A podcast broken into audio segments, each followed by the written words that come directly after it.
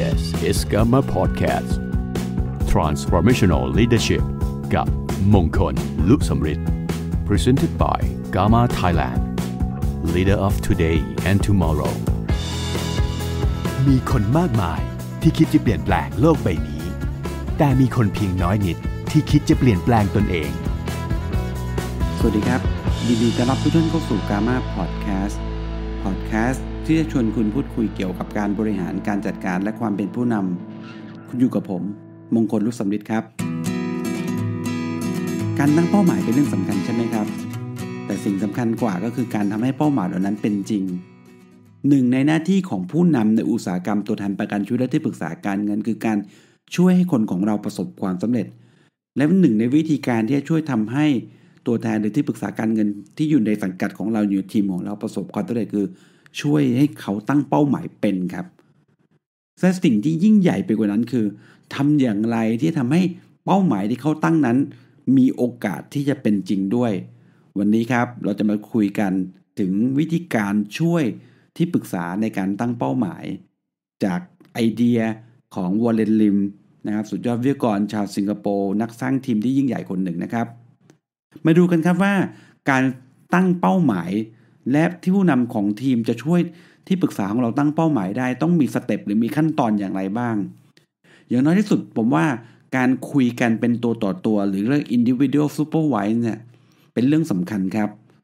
การพูดคุยกันถึงเป้าหมาย การพูดคุยกันถึงเรื่องราวต่างๆ เหล่านี้นี่คือการที่มีโอกาสที่ผู้นำเนี่ยมีโอกาสที่จะช่วยคนของเราที่ตรงจุด และสามารถที่ทำให้เขาชัดเจน ในวิธีการเหล่านั้นที่เหมาะสมหรือเฉพาะเจาะจงสำหรับตัวเขาเอง นี่คือวิธีการที่จะเพิ่มโอกาสที่จะทำให้ทุกๆ ความสำเร็จที่เขาต้องการเป็นจริงครับ ขั้นตอนแรกครับสำหรับการตั้งเป้าหมายก็คือ การประเมินตนเองหรือ self evaluation ครับ สิ่งเหล่านี้คือสิ่งหนึ่งที่เราต้องช่วยให้เขาได้มีโอกาสได้ประเมินตัวเอง ผู้นำมีโอกาสที่จะทำพูดคุยนะครับ กับตัวแทนหรือที่ปรึกษาการเงินของเรา ให้เขารู้จักมองตัวเองออกครับ ปัญหาของคนเราส่วนใหญ่คือบางครั้งบางคราวเรามืดบอด เราไม่สามารถเห็นในสิ่งที่ตัวเองเป็นอยู่ในปัจจุบันนี้คำถามสำคัญที่เราเอาไปสามารถเอาไปปรับใช้ได้นะครับ เช่นคำถามถามว่าจากปัจจุบันเนี้ยคุณคิดว่าคุณกำลังอยู่จุดไหน นี่คือสิ่งหนึ่งที่คำพูดที่ยิงตรงเข้าไปสู่หัวใจของเขาเลยครับว่า ตอนเนี้ยคุณอยู่จุดไหน วันนี้คุณทำงานอย่างมืออาชีพแล้วหรือยัง อาจจะถามเขาเป็นอย่างไรบ้าง ทั้งเรื่องส่วนตัว เรื่องสุขภาพ เรื่องการเงินหรือเรื่องครอบครัว อันนี้เป็นเรื่องที่เหมือนเป็นภาพกว้างๆแต่จริงๆแล้วเป็นเรื่องที่เหมาะสมหรือเรื่องที่เจาะจงไปที่ตัวเขาโดยตรงเลยครับว่า ให้เขาได้เห็นตัวเขาเองว่า ขณะนี้ในมิติต่างๆ ของชีวิตเขาเนี่ยเขาอยู่จุดไหน มิติเรื่องของการงาน มิติเรื่องของครอบครัว มิติเรื่องของสุขภาพ มิติเรื่องของการเงิน มิมิติต่างๆ เหล่านี้เป็นมิติสำคัญในชีวิตของคนคนหนึ่งเห็นด้วยไหมครับ เราชวนเขาพูดคุยในเรื่องราวเหล่านี้ ว่าวันนี้เขาอยู่จุดไหน และถามคำถามสำคัญต่อไปครับว่า วันนี้อย่างจริงใจเลย คุณพอใจกับจุดจุดนี้หรือไม่ ถามเลยครับว่า ผลงานที่คุณอยู่ขณะนี้ หรือสิ่งที่คุณเป็นมาเมื่อที่ผ่านมาคุณพอใจไหม หลายๆครั้งผมเชื่อเลยไม่ได้เชื่อมั่นมากๆเลยครับ ที่ปรึกษาส่วนใหญ่คงตอบว่าไม่พอใจแน่ ๆ อันนี้แหละครับคือสิ่งที่คุณต้องช่วยเขาละ คนที่เป็นหัวหน้าคนที่เป็นผู้นำในองค์กร นี่แหละครับ คือสิ่งที่มีโอกาสเปิดเผยแล้วกับ ว่าเราจะไปช่วยเขาได้อย่างไร ในเรื่องของสถานการณ์การเงิน ในเรื่องของสถานการณ์ครอบครัว สิ่งเหล่านี้คือสิ่งที่เขาต้องตอบอย่างจริงใจว่าเขาพอใจไหมข้อสองนี้ต้องตอบอย่างจริงใจนะครับ ถ้าต้องตอบตามจริงด้วย ถ้าเขาไม่ตอบตามจริงเนี่ยไปต่อข้อต่อไปไม่ได้เลยครับ นี่คือ step ที่หนึ่ง step ที่สองครับ เราชวนเขาครับ ในการเขียนรายการความฝัน หรือ dream list คนมีฝันครับ คนมีเป้าหมายครับ แต่บางทีมันมันสเปะสปะ การที่เขียนเป้าหมายออกมาอย่างเด่นชัด ทุกท่านลองนึกภาพนะครับ ทุกครั้งที่เราหยิบปากกากับกระดาษขึ้นมาแล้วค่อยๆเขียนเนี่ย เวลาเขียนเนี่ยมันยากยิ่งกว่าพูดอีก เพราะเวลาเขียนมันต้องคิดต้องไตร่ตรองถูกไหมครับ เพราะฉะนั้นนะครับเราชวนครับชวนที่ปรึกษาของเราเนี่ยเขียน dream list อาจจะเป็น dream list ในปีนี้ก็ได้ ว่าวันนี้คุณมีฝันอะไร มีเป้าหมายอะไร หรือ dream list ในอีก 5 ปีข้างหน้า dream list ในอีก 10 ปีข้างหน้า หรือแม้แต่ dream list หรือรายการความฝันของชีวิตเขาก็ได้ ว่าเขามีความฝันอย่างไรเขาอยากเห็นภาพตัวเองในอนาคตอย่างไร ผมเชื่อว่าความฝันของคนเราเนี่ย มันไม่ได้มีเพียงแค่ข้อสองข้อหรอกครับ แล้วความฝันเหล่านั้นเนี่ยครั้งครั้งหลายครั้งหลายคราวเนี่ยมันอยู่แต่ในหัว มีประโยคหนึ่งที่น่าสนใจเขาบอกว่า คนสำเร็จคิดบนกระดาษ คนล้มเหลว คิดบนอากาศ ประโยคแบบนี้ครับเตือนสติเตือนใจได้ดีเลยครับว่า หากวันนี้ถ้าคุณคนหนึ่งอยากเป็นคนประสบความสำเร็จในชีวิตเนี่ย มันควรจะคิดบนกระดาษครับ อย่างที่ผมบอกเมื่อสักครู่นี้ คิดบนกระดาษมันมีการไตร่ตรอง คิดบนกระดาษมันมีการคิดแล้วคิดอีกกว่าจะเขียนออกมาได้ สิ่งเหล่านี้มันคือโอกาสดูว่าเรามีความจริงใจหรือจริงจังไหม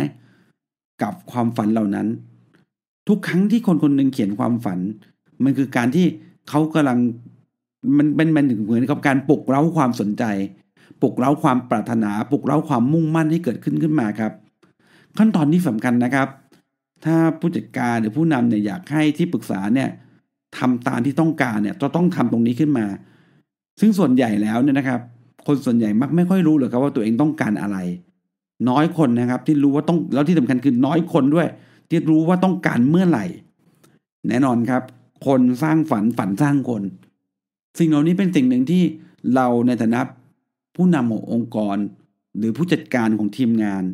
เราต้องช่วยช่วยคนของเราครับ ในการที่ตั้งเป้าหมายหรือเซตเป้าหมายขึ้นมาให้ได้ เป้าหมายที่ดีต้องเป็นเป้าหมายที่ประกอบไปด้วยอะไรครับ เป้าหมายที่ต้องประกอบไปด้วยภาพชัดเจน หลักการในการตั้งเป้าหมายแบบนี้นะครับ ผมมีหลักการอันหนึ่งที่อยากให้เราเอาไปใช้ก็ได้นะครับ ผมว่ามันเป็นวิธีการที่ชัดเจนมากๆ แล้วเราสามารถที่จะเอามาออเป็นหลักเกณฑ์ในการช่วยคนนะครับ ให้เขาตั้งเป้าหมายแล้วมีโอกาสเป็นจริงครับ อย่างแรกครับก็เลยเรียกว่าหลักการนี้เรียกว่า smart goals ครับ smart goal เป็นตัวย่อ S M A R T เรามาดูนะครับ smart ตัวแรกคืออะไรครับ ตัว S ตัวแรกคือ specific ครับ เป้าหมายหรือความฝันต่างๆ ที่เป็นจริงไม่ได้ เพราะว่ามันไม่ได้ถูกกำหนดอย่างเฉพาะเจาะจงครับ มันไม่ชัดครับ มันปัสมันเป็นความคลุมเครือ รู้ได้ว่าต้องการอะไรจะบรรลุเป้าหมายตอนตอนไหนเนี่ย อันนี้ต้องระบุไปเลย เช่น คนคนหนึ่งนะครับ ที่ปรึกษาคนหนึ่งอาจจะคุยกับเรา ว่าวันนี้เขามีเป้าหมายในชีวิตเขาฝันเขาฝันอยากจะประสบความสำเร็จในในชีวิต แต่สิ่งที่คุณต้องเปลี่ยนออกมาให้ได้คือไอ้ความสำเร็จในชีวิตนะเขามีเป้าหมายอย่างไร เช่น คนบางคนอาจจะมีฝันอยากจะซื้อบ้าน ให้กับครอบครัว ชัดเจนไปครับ บ้านหลังนั้นเนี่ย หน้าตาเป็นอย่างไร ราคาประมาณเท่าไหร่ และคาดการณ์ว่าจะซื้อได้ในวันไหนเดือนไหนปีไหนครับ อันนี้คือต้องเฉพาะเจาะจงครับ ยิ่งเป้าหมายมันชัดเจนขนาดไหน โอกาสที่เป้าหมายนั้นจะเป็นจริงมีโอกาสมากขึ้น หรือในอุตสาหกรรมเราเนี่ยนะครับ การที่ตั้งเป้าหมายที่เป็นเฉพาะเจาะจง เช่น MDRT การตั้งเป้าหมายเป็น MDRT เป็นตัวตัวอย่างที่ดีอย่างหนึ่งนะครับ เพราะว่ามันเห็นภาพชัดครับว่า นะครับ ตัวเลขที่ต้องทำคือเท่าไหร่ ผลงานที่ต้องทำคือเท่าไหร่ ระยะเวลาที่กำหนดไว้คือหนึ่งปี จะเสร็จสิ้นเมื่อไหร่ แต่สิ่งสำคัญนะครับ ทุกท่านครับ สิ่งที่สำคัญคือซ่อนอยู่หลัง MDRT ครับ ในส่วนตัวผมเองผมมองว่า MDRT มันเป็น tools หรือเครื่องมือ หรือพาหนะครับ ที่ทำให้คนคนหนึ่งไปสู่เป้าหมายที่ใหญ่ หรือเป้าหมายอะไรบางอย่างที่ซ่อนอยู่หลัง MDRT เช่นเป้าหมายความสำเร็จในชีวิต หรือ ความสะดวกสบายในชีวิต หรืออะไรก็ตามที่เขาต้องการ เพราะฉะนั้นข้อแรกคือต้องเฉพาะเจาะจงหรือ specific ตัวต่อมาครับคือตัว M ครับ M คือ measurable คือสามารถวัดผลได้ เป้าหมายที่ดีต้องเป็นเป้าหมายที่ระบุเป็นตัวตนเป็นตัวเลขหรือชัดเจนครับ คุณสามารถรู้เลยว่าความคืบหน้า เช่น ตอบตั้งหมายว่าอยากอยากมีบ้าน อันนี้ไม่ได้ คุณต้องตอบให้ชัดเจนครับอยากมีบ้าน บ้านหลังนี้จะต้องซื้อในราคาเท่าไหร่ ที่สำคัญคือ ชัดกว่านั้นครับ จะต้องมีเงินดาวดาวก้อนแรกต้องมีเมื่อไหร่ อันนี้นะครับคือการวัดผล หรือเป้าหมายที่ผมพูดเมื่อสักครู่นี้คือ MDRT มันรู้ว่าตัวเลขวัดผลคือเท่าไหร่ นี่คือสิ่งหนึ่งที่ต้องมีนะครับ ข้อตัว M ตัว A คือ achievable เป้าหมายที่ดีนั้นต้องสามารถทำให้สำเร็จได้ครับ รู้ลำดับขั้นตอนว่าควรทำอย่างไร และยังมีความเขาแบบมีมีความรับผิดชอบให้เป้าหมายนั้นประสบความสำเร็จครับ คือคุณต้องมันไม่มันมันจะต้องมีรู้จักนะฮะว่า จะไปสู่เป้าหมายเหล่านั้นต้องทำอะไร ต้องมีเงินเท่าไหร่ จะต้องเก็บเงินอย่างไรนะครับ จะต้องมีรายได้ประมาณไหนนะครับ เพราะนั้น achievable ก็คือเป้าหมายที่เอื้อมถึง และข้อต่อมาคือตัว R realistic ครับ คล้ายๆกับ achievable เหมือนกันคือ เป้าหมายนั้นจะต้องมีความสมเหตุสมผลกับความเป็นจริง มันเกี่ยวพันกับชีวิตของที่ปรึกษาของเรา นะครับเพื่อให้เราเนี่ยเข้าใจและเข้าถึงมันอย่างแท้จริงครับ มันต้อง realistic หน่อย ไม่ใช่เป็นเรื่องของโหความเพ้อฝัน หรือบางทีอาจจะเพ้อเจ้อด้วยซ้ำไปตรงนี้ไม่ได้ครับ เพราะฉะนั้นการเป้าหมายที่ดีคือเป็นเป้าหมายที่จะต้อง realistic และสุดท้ายสำคัญมากครับคือคือตัว T T มาย่อมาจากคำว่า time bound เป้าหมายควรมีการกรอบเวลาที่ชัดเจนครับ ว่าคุณต้องรู้ว่าต้องใช้เวลาเท่าไหร่ถึงจะบรรลุเป้าหมายนะครับ ในธุรกิจเรานะครับคุณก็อาจจะต้องระบุเหมือนกันว่า time bound เป้าหมาย1 quarter จะต้องเป็นยังไงหนึ่งครึ่งปีเป็นยังไง และในที่สุดเต็มปีต้องเป็นอย่างไรบ้าง เพราะฉะนั้นเป้าหมายที่ปราศจากกรอบเวลาเราเรียกว่าเป้าหมายไม่ได้ เป้าหมายที่ปราศจากปราศจากเวลาโอกาสประสบความสำเร็จมีน้อยมากมากครับ เพราะฉะนั้นนะครับ สเต็ปที่ 2 ก็คือเขียนรายการความฝัน และใช้หลักการ SMART ตรงนี้ในการตั้งเป้าหมายและตั้งเป้าตั้งความฝันครับสเต็ปที่3ครับเมื่อเราเขียนเป้าหมายเรียบร้อยแล้วนะครับ มีความฝันเขียนความฝันเรียบร้อยแล้วสเต็ปที่ 3 คือตั้งเป้าหมายของปีนี้ครับ บางครั้งบางคราว dream goal หรือ dream list มันไม่ใช่เพียงแค่ปั๊บเดียวจะเสร็จ มันไม่ใช่เพียงแค่ปีสองปีจะเสร็จอาจจะใช้เวลาหลายหลายปี คนส่วนใหญ่ไปไม่ถึงเป้าหมายเราครับ ถ้าเราไม่มีการสอยเป้าหมายย่อยลงมา อย่างที่ผมพูดสักครู่นี้ครับว่า MDRT เป็นเพียงแค่เครื่องมือครับ มันเป็นเพียงแค่นึกภาพนะครับถ้าหากใครบางคนเนี่ยที่ปรึกษาของเราสามารถที่ qualify MDRT ทุกปี ทุกปี ทุกปี ทุกปี ท่านผู้ฟังครับท่านคงคงเห็นนะครับว่าถ้าเขาติด MDRT ทุกปี เป้าหมายที่อยู่เบื้องหลังทั้งหมดในชีวิตเขาเป็นจริงแน่นอน ไม่ว่าเป้าหมายใดก็ตาม สามารถไปถึงได้แน่นอนเห็นด้วยไหมครับเขาอาจจะ ถ้าคนคนหนึ่งตั้งเป้าหมายว่าอยากประสบความสำเร็จอยากร่ำรวยอยากอยากจะมีเงินเท่าไหร่ หรืออยากจะสร้างความสำเร็จมากขนาดไหน แต่เขาไม่มีตัวเกาะ ผมบอกเลยว่าบอกด้วยความมั่นใจเลยว่าไอ้เป้าหมายนั้นเป็นไปไม่ได้เลย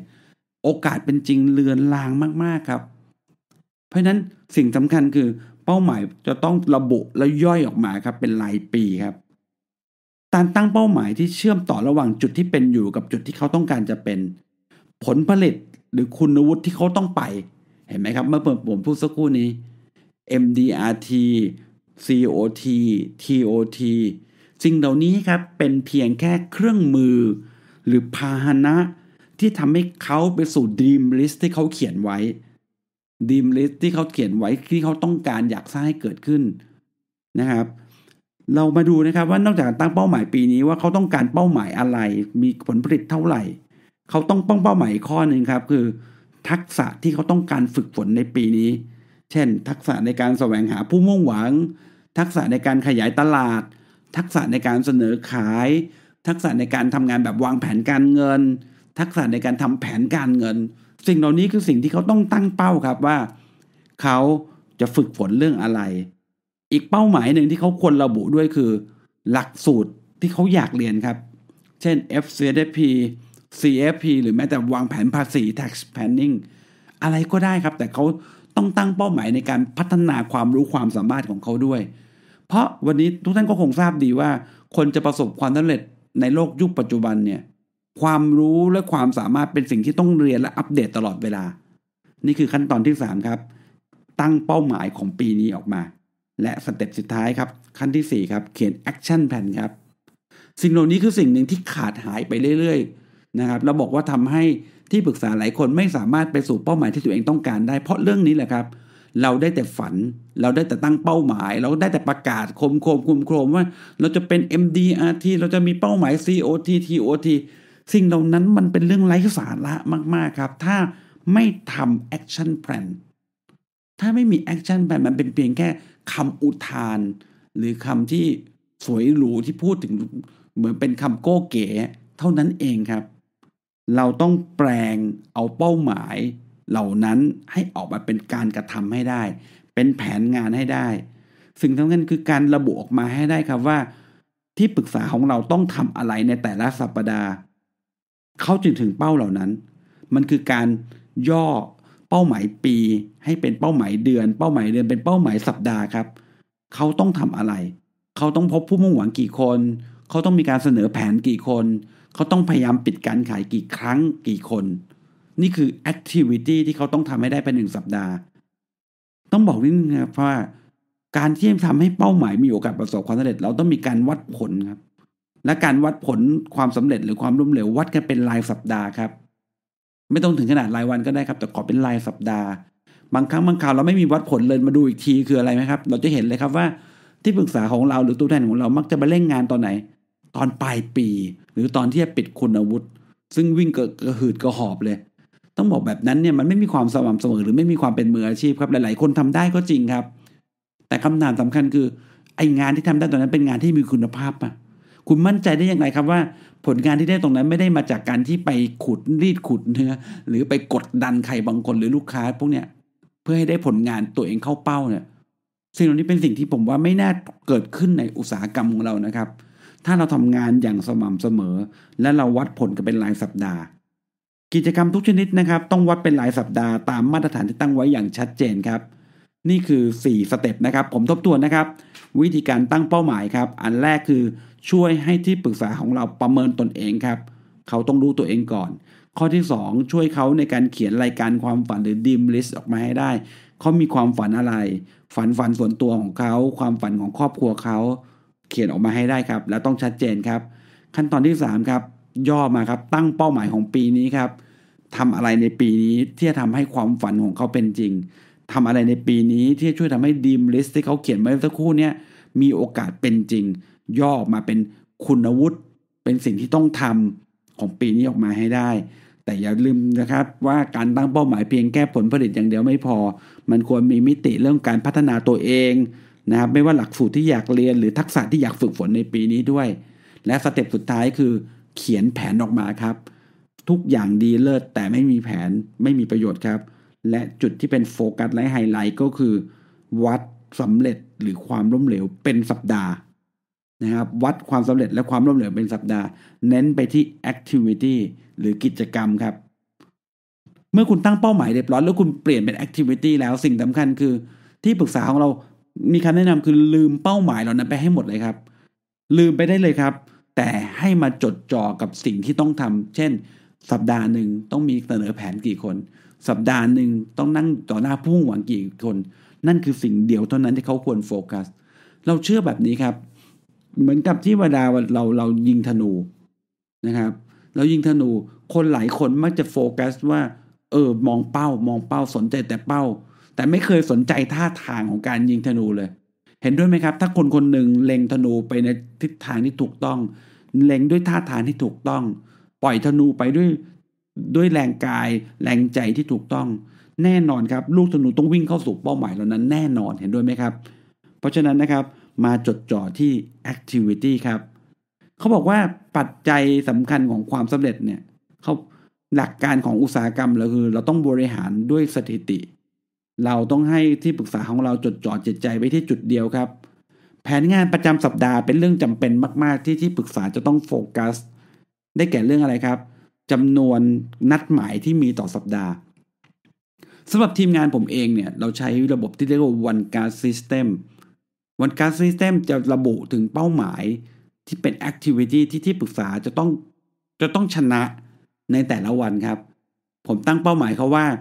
ทุกๆวันเขาควรทำได้เป้าหมายคือ 2 พบกับ 5 คะแนน 2 พบ 5 คะแนน ผมไม่สนใจแล้วครับว่า 2 พบนั้นเขาจะเสนอขายหรืออะไรหรือไม่ แต่ 2 พบคือไปนั่งต่อหน้าผู้คนให้ได้อย่างน้อย 2 คน แล้ว 5 คะแนนมีอะไรบ้าง 1 คะแนนกิจกรรมอย่างแรกที่จะได้คะแนนคือ การนั่งต่อหน้าผู้มุ่งหวังนะครับ นั่งต่อหน้าผู้มุ่งหวังเพื่อพูดคุยถึงเรื่องของงานเรา อันเนี้ยเขาจะได้หนึ่งคะแนน ถ้ามีการเสนอแผนการเงินให้กับผู้มุ่งหวังได้หนึ่งคะแนน ถ้ามีพยายามปิดการขายนะครับพยายพยายามที่จะสรุปงานเขาได้หนึ่งคะแนน และสิ่งสำคัญอีกอันหนึ่งคือเรื่องของการสร้างตลาดการต่อรายชื่อ ทุกรายชื่อที่ผู้มุ่งหวังแนะนำมา เขาจะได้ 0.5 คะแนนต่อรายชื่อ และคะแนนสุดท้ายครับกิจกรรมสุดท้ายครับ เป็นกิจกรรมเหมือนกับตัวช่วยครับ ถ้าเขามีกิจกรรมเป็นนั่งทานข้าวกับผู้มุ่งหวัง หรือทานกาแฟกับผู้มุ่งหวัง ไม่ได้ในออฟฟิศหรือไม่ได้ในบ้านของผู้มุ่งหวังนะครับ เป็นเฉพาะเจาะจงอะเขาจะได้คะแนนและที่สำคัญคือทานกาแฟทานข้าวแล้วมีกิจกรรมข้างต้นเนี่ย เช่น ทานกาแฟแล้วก็มีการพูดคุยเรื่องงาน ทานกาแฟแล้วมีเรื่องการเสนอแผนทานกาแฟแล้วมีพยายามปิดการขายทานกินข้าวแล้วพยายามต่อรายชื่อ อันนี้เขาจะได้คะแนนช่วยอีกหนึ่งคะแนนเช่นเดียวกัน นะครับ เพราะเราเชื่อว่าในเวลาที่คนทานข้าวหรือคนที่ดื่มกาแฟเนี่ยเป็นเวลาสบายๆมันรีแลกซ์เป็นเวลาที่มีคุณภาพ ซึ่งคนจะจดจ่อกับสิ่งนี้ในการที่เราพูดคุยกัน เพราะนั้นที่ปรึกษาในทีมงาน WDC จะจดจ่อเพียงแค่นี้ครับ ก็คือ 2 พบ 5 คะแนน เพราะนั้นทีมงานของเรา จะใช้วิธีไหนก็ได้ อย่างวอลเลนเลมบอกว่าอ,อันแรกคือจำนวนลูกค้าที่นัดได้ต่อสัปดาห์ อันที่ 2จำนวนลูกค้าที่สัมภาษณ์เก็บข้อมูลต่อสัปดาห์ 3 คือจำนวนลูกค้าที่ปิดการขายได้ต่อสัปดาห์ หรืออันที่ 4 คือจำนวนรายที่ขายได้ต่อสัปดาห์ อะไรก็ได้ครับ แต่มันต้องมีแอคทิวิตี้ออกมาให้ชัดเจน และมีตัวเลขจับมาให้ชัดเจนว่าเราต้องทำกิจกรรมอะไรบ้าง ที่จะทำให้ ส่งผลทำให้เป้าหมายเหล่านั้นเป็นจริงครับ และนี่คือวิธีการของผู้นำในองค์กรที่จะช่วยให้คนของเรามีเป้าหมายแล้วแปลงเป้าหมายเป็นกิจกรรม ที่จะช่วยทำให้ผลลัพธ์หรือผลผลิตหรือทุกๆ เป้าหมายของเขา มีโอกาสเป็นจริงครับ ขอบคุณที่ติดตาม Gamma Podcast ครับ แล้วพบกับ Gamma Podcast ในตอนต่อไปครับ This is Gamma Podcast Transformational Leadership กับมงคลลุสมฤทธิ์ Presented by Gamma Thailand Leader of Today and Tomorrow